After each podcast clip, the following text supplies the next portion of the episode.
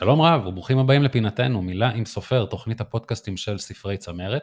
אני רועי אבידן, והפעם איתנו באולפן אלחנן ברונשטיין. ברונשטיין. ברונשטיין. כאן נדבר על ספרו הראשון, בראשית בקטנה, שלום לך אלחנן. שלום רועי, מה- כיף להיות פה. מה שלומך? אה, מעולה, מעולה, ממש. אה, מתרגש להיות פה. זה כיף. אה, ככה לפני שנתחיל לדבר על הספר, בראשית בקטנה, אני אשמח לשמוע ממך ככה כמה מילים על עצמך. אה, בקצרה, Mm, נשוי אה, באושר, עם אה, שלוש בנות מדהימות, מגיל שנתיים ועד שש וחצי, שהם אה, החיים שלי והאור בחיי.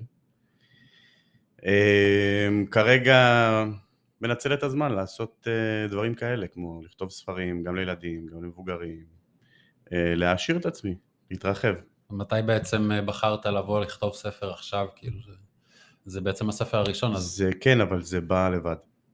זה בא ככה לבד, פתאום לא בחרתי. מעצמו. לא בחרתי, כן. אז אה, אני אסביר ככה על הספר אה, שמונח לפנינו היום, ספר הילדים הראשון של אלחנן, בראשית בקטנה.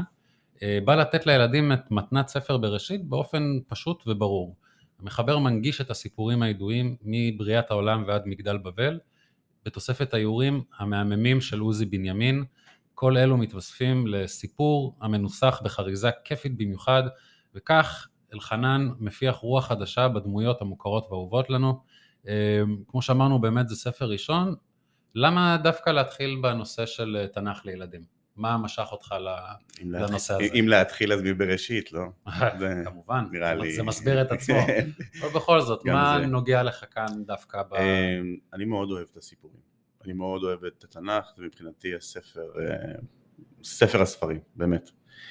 אמ, וכשאני קורא את הסיפורים האלה, אז כל אחד מהסיפורים האלה אני יכול למצוא בו את עצמי, אני יכול למצוא בו אמ, את התהליכים שאני עברתי בחיים, את התהליכים שאני עובר ברגע זה, התמודדויות עם הילדות, התמודדויות מול החיים עצמם, מול פרנסה, מול אמונה ורוחניות.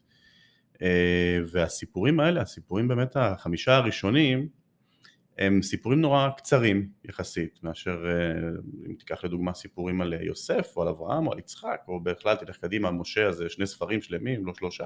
כן, הוא קיבל את ה... אה. קיבל את הבמה. כן, הוא קיבל את הבמה כאן. אז אה, אה, באמת הסיפורים האלה, הסיפורים, אה, החמישה סיפורים הראשונים של בראשית הם סיפורים קצרים, שהם מאוד מזכירות לי, אה, מאוד מזכירים לי את ה- את אגדות האחים גרים אפילו, שנותנים לך באופן מתומצת איזה ארכיטיפ כזה בכל סיפור, זאת אומרת לוקחים אותך לתוך איזה דמות אחת, דמות מסוימת, ומה קורה לה, ומה היא חווה, ומה עובר עליה, ומה בראש שלה, וכל אחת מהדמויות האלה הם, הם אני, מה- מהמבט שלי, ממש כל אחת מהן הם אני, ואני נהנה לקרוא את זה, ומאוד... אה, אתה בא מאיזשהו... אתה בא מאיזשהו רקע דתי, זאת אומרת, או ש... אפילו הפוך, אפילו הפוך. Mm. אה, חילוני גמור בעצם. אה, לא יודע להגיד את זה היום, אבל ברקע כן. אה, ההורים מגיעים מבתים ניצולי שואה, ואחרי השואה המשפחה שמה מאוד התנכרה, ל- אתה יודע, באים עם השאלה הזאת, איך הוא יכל לעשות לנו את זה? איך אלוהים יכל לעשות לנו את זה, וזה ככה הוציא את המשפחה דווקא מאוד לכיוון השני. אתה יודע, אולי דווקא זה מה שלקח אותי חזרה, ילד מרדן. זהו, בעצם איפה אתה מצאת את נקודת החיבור עם הספרים, אני מבין שאתה בעצם מוצא בגיל מאוחר יותר, זאת אומרת, אתה כילד, פחות אה, יצא לך להתחבר לסיפורים. נכון, נכון. אמ, פחות יצא לי להתחבר, אבל בדיעבד שמתי לב שאני זוכר המון מהם. כל פעם שעולה בי, עולה בי איזה משפט כזה, ואני שם לב ש... אה, רגע, אני יודע מאיפה זה. וזה מהילדות, לא כי קראתי את זה לאחרונה. אה, אבל אה, באמת החיבור היותר חזק שלי אה, היה בגילאי ה-20 ו... אבי זיכרונו לברכה עבר התקף לב, היה שמונה חודשים ב, בקומה וחיפשתי, אז, אז, אז מה קורה פה? מה... עוגן, משהו. כן, כן, משהו... אבי היה בן 58 כשהוא נפטר, אז זה גיל גם שאתה אומר, רגע, מה... כל החיים שלו עבד, מה הוא הספיק לעשות בחיים? איפה... זה מה שיש? זאת הדרך? Mm. ואז הרוחניות נפתחה, ואם כבר רוחניות אז אה, בוא נשאר בבית רגע, איזה רוחניות יש לנו פה לעם שלי, בבית שלי, במדינה שלי. נתחיל מזה, לפני שנלך לבודהיזם, הינדואיזם וכל הכיוונים החדשים. אתה חושב שיש אה, אה, משהו באיך שילדים מקבלים היום את ספרי התנ"ך בפעם הראשונה, אה, שיכול לפגוע קצת בחיבורים לסיפורים האלה? כן, אני חושב שזה עובר יבש. Mm. אני חושב שהתרגלנו לאורך, לא יודע, מאות, אולי אלפי שנים, לראות את הדברים בצורה, בצורה של סיפור קוהרנטי.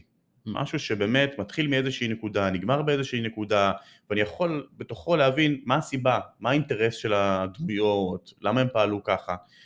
אה, סיפורי התנ"ך, כשאתה קורא אותם, ובטח אני מניח במקור עוד לפני שעשו להם את העריכה והחיבור בצורה שהם יושבים היום, היו מאוד לא קוהרנטיים.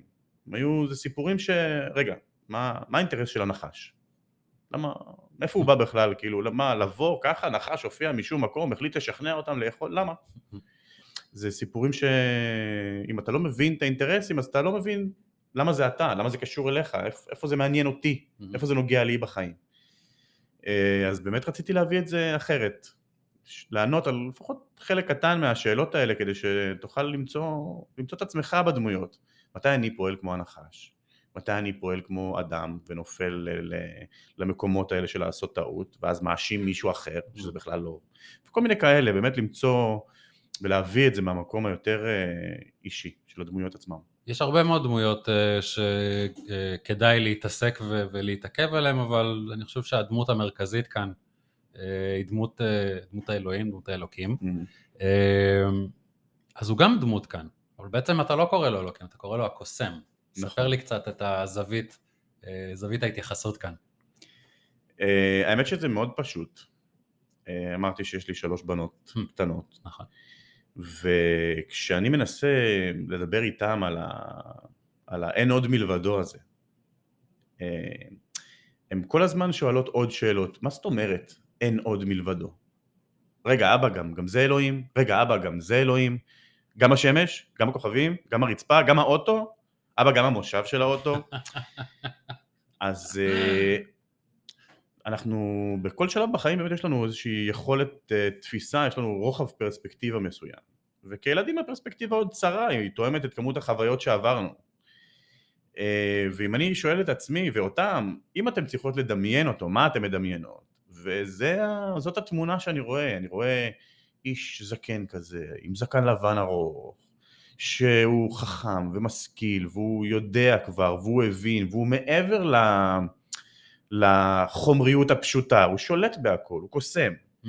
אבל לא, זה לא, זה עלול להישמע, וגם זה נשמע לאנשים אה, דתיים שיצא לי לדבר איתם, קוסם כמו, יש לו טריקים. הורדת אותו למקום שיש לו טריקים, זאת לא הכוונה. זה יותר למקום כמו, אם ניקח את המילה מהאנגלית, אז זה וויזרד או וורלוק, זאת אומרת זה, זה מכשף כזה, זה, זה, אבל לא במובן הרע כמובן, אלא בעל יכולות על-טבעיות, זאת הכוונה.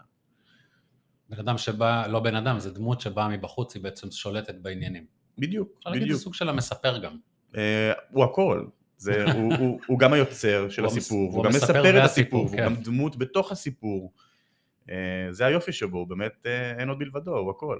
עוד דווקא הסיפור שרציתי להתייחס, זה הסיפור של קין והבל, mm-hmm. שזה סיפור, let's face it, רצח בין אחים. איך בחרת נכון. להתייחס לסיפור הזה בהנגשה לילדים? אמ, אתה לא הראשון ששואל את זה. Mm-hmm. גם אני התחבטתי בהתחלה עם אה, איך אני מספר את זה, אבל היה לי באמת מאוד חשוב לספר את הסיפור הזה. אמ, יריבות בין אחים זה משהו לא, לא חדש. נכון. זה לא, זה נמצא בכל כך הרבה סיפורים ואגדות, וזה נמצא לנו ביום יום, זה בינינו לבין האחים שלנו, אם זה תחרותיות כזו או אחרת, אה, ועוד פעם, אני רואה את זה בילדות שלי בצורה מדהימה, את התחרותיות הזאת והיריבות הזאת. אז הסיפור הוא סיפור מאוד מאוד חשוב במובן הזה.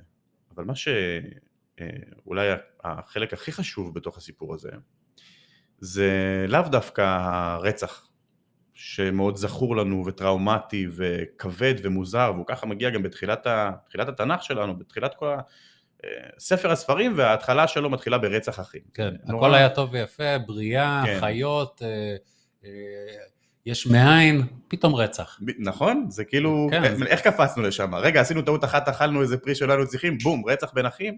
אז זה באמת אה, אה, מאוד מוזר, אבל מה שאותי מאוד אה, תופס בתוך הסיפור הזה, זה מה שאלוהים אומר לקין לפני הרצח. Mm. לפני הרצח הוא אומר לו, בין אם תטיב שאת ואם לא, זאת אומרת, לא משנה אם תעשה טוב או לא תעשה טוב, בכל מקרה, בפתח חטאת רובץ, אליך תשוקתו ואתה תמשול בו. מה זאת אומרת? זה באמת ביטוי מאוד, אה, מאוד עמוק ואנחנו מפספסים אותו בתוך הסיפור. זה בא לומר לנו, באיזשהו מקום משהו תמיד יושב עלינו שיכולנו יותר טוב, יכולנו אולי אחרת, יושב איזה אה, שטן קטן, יצר, הוא כל הזמן עומד שם בפתח. ויש לנו איזושהי תשוקה לבחור בו, ב- ביצר הקטן הזה, ב- ב- לממש את הכעס שלנו, ב- ולכעוס על עצמנו, לכאוב את עצמנו יותר, להלקות את עצמנו. אבל מה שיפה פה זה שבאמת הסוף הביטוי הזה נגמר ב- ואתה תמשול בו. זה בידיים שלך, תמיד. יישב עליך משהו. לא משנה אם תטיב סט ואם לא, תמיד יישב עליך משהו. אבל אתה אחראי למשול בדבר הזה שיש בך, למשול ביצר הזה.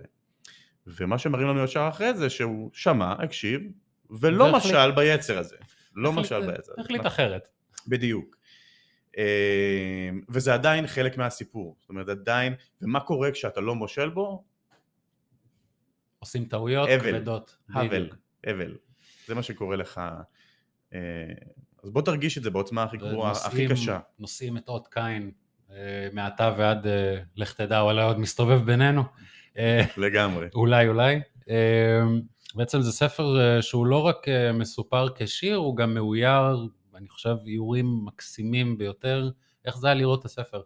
פעם ראשונה ליד האיורים. קודם כל עוזי בנימין מדהים, יש לו יד מדהימה. מדהים. אה, השיחה הראשונה שלנו זה היה, היה לי די ברור שזה הולך לשם, שזה המאייר שאני רוצה, כל מה שביקשתי ממנו זה עוף על עצמך, אל תתקבע לתוך אה, ציורים של אה, אה, ילדים, עוף, עוף, עוף על זה. כן. זה מבחינתי כמו שאני לא יודע להגדיר את אלוהים, אז אל תגדיר לך מראש איזה, איזה ציורים אתה הולך לעשות. תן לסיפור לקחת אותך לאיור. הוא עשה את זה מדהים, וכשראיתי את הספר פעם ראשונה זה היה מרגש ברמות. אין לי, אין לי דרך אחרת לתאר את זה, כמו לידה. אם הייתי יודע מה זה לידה, אז הייתי אומר שזה כמו לידה. פתאום היצירה שלך קורמת ממש עור וגידים, וזה נהיה גם מצויר. ואני חייב לומר שזה מקסים, יש פה צבעים נהדרים.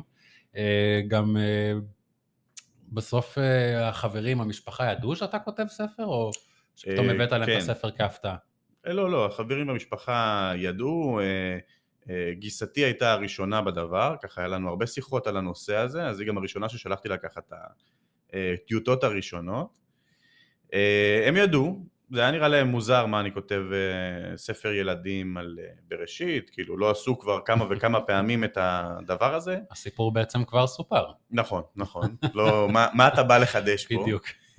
אה, אבל כשהם ראו את הספר וקראו אותו וראו את הקשר גם עם האיורים המדהימים האלה, אז הם באמת הבינו מה, מה הערך המוסף של הדבר הזה, וזה התקבל אה, הרבה יותר באהבה אפילו ממה שקיוויתי וציפיתי. זה כיף, זה כיף לשמוע. אה, יש לך איזשהו תכנון להמשך? אה, לא יודע אם הזכרת קודם, אבל בעצם התחלת מאיזשהו אגד של סיפורים, וממנו בחרת, אז נכון. יהיה לנו אולי עוד איזה אה, המשך בכיוון הזה. אה, יכול מאוד להיות, יכול מאוד להיות. אני לא, אה, אני לא שולל שום דבר. זה, אני הולך עם איפה, לאן שהלב שלי לוקח אותי. הלב שלי לקח אותי לפה, זה משהו שנכתב אה, כמעט בהינף יד, אה, כאילו עבר דרכי. זה היה פחות, אה, זה, זה יותר של אלוהים משזה שלי. אה, נכתבו 22 סיפורים במקור, אלה החמישה הראשונים. הסיפורים שאחריהם, אחרי החמישה האלה, הם באמת חלקם יותר קשה לי להנגיש אותם לילדים. אה, לא זה אבל כבר לנוער. אולי, אולי, אולי. אבל אה, אתה יודע, כשיגיע הרגע, אם הרגע יגיע, אז אה, יהיה לזה המשך. הוא כבר כתוב. מאוד מקווה שזה יגיע. אה, אני מאחל המון הצלחה לך ולספר. תודה רבה. ניתן להשיג את הספר בראשית בקטנה, באתר נטבוק ובחנויות הספרים. אלחנן, תודה רבה שהתארחת אצלנו, היה ממש כיף לשוחח. תודה רבה. רועי. תודה.